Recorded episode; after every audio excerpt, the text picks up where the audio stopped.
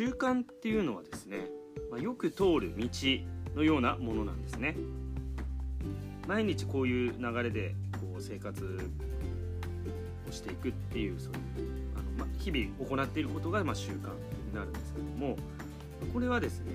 こうよく通る道のような感じでもうそこを通るのがま当たり前といいますかね。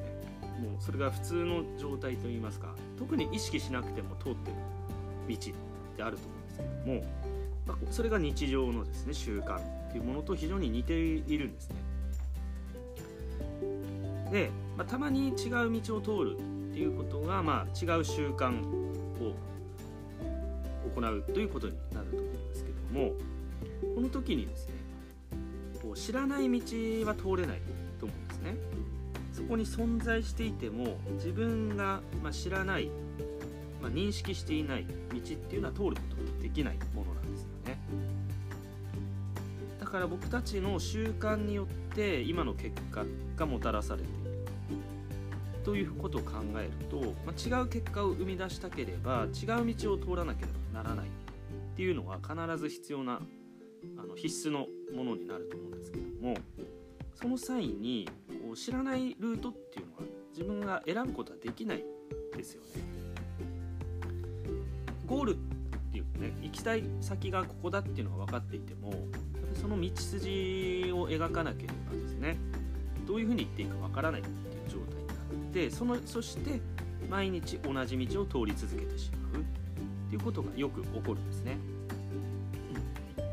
なのでまず大事なのはその道をまず描くっていうことなんですよねいつもの道だとやはり結果っていうのがもう決まってますのでどうすればその違う結果に行くための道っていうのをですね。自分の今の立ち位置から描いていくといいますかね。そういうところが大事になってくるんですけども。そしてそれは、まあ、まず描け描けなければならない。ということで描くんで大まかな道筋が出てきたらそこのこう分岐点っていうところを意識してほしいですね。どこからがその道に入る入り口なのかっていう今のスタートっていうか現地点っていうのは一緒だと思うんですよね、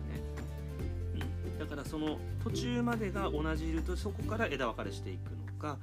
もう最初の一歩目からですね違う道を行くのか。これは日常の習慣でいった時にどういうふうにですねそれを配置していくというかです、ね、行動とかですねその部分だと思うんですよね。そこに関係あるのはその場所どこの場所でとかですね、まあ、何を行う、まあ、朝起きてから何を行いますかっていう、まあ、朝起きてすぐトイレ行く人もいれば朝起きてすぐ顔を洗う人もいれば朝起きてすぐ筋トレをする方もいるかもしれない。すぐにストレッチをする方がいるかもしれない。そういうことが習慣になるんですよね。ただその中で自分が行きたい新たなその結果につながる道っていうものをまずですねその分岐点からしっかり考えてみるっていうことが大事なんですね、うん、そしてその分岐点に至るその具体的なこう行動っていうところを意識してほしいんですよね。例えばストレッチをするってなるとそのどういう体勢になるのかっていうその部分ですよね。ストレッチをただしようって言ってもまだこう漠然としてると思うんですよね。どういうストレッチなのか。どこを伸ばすのかってそうするとその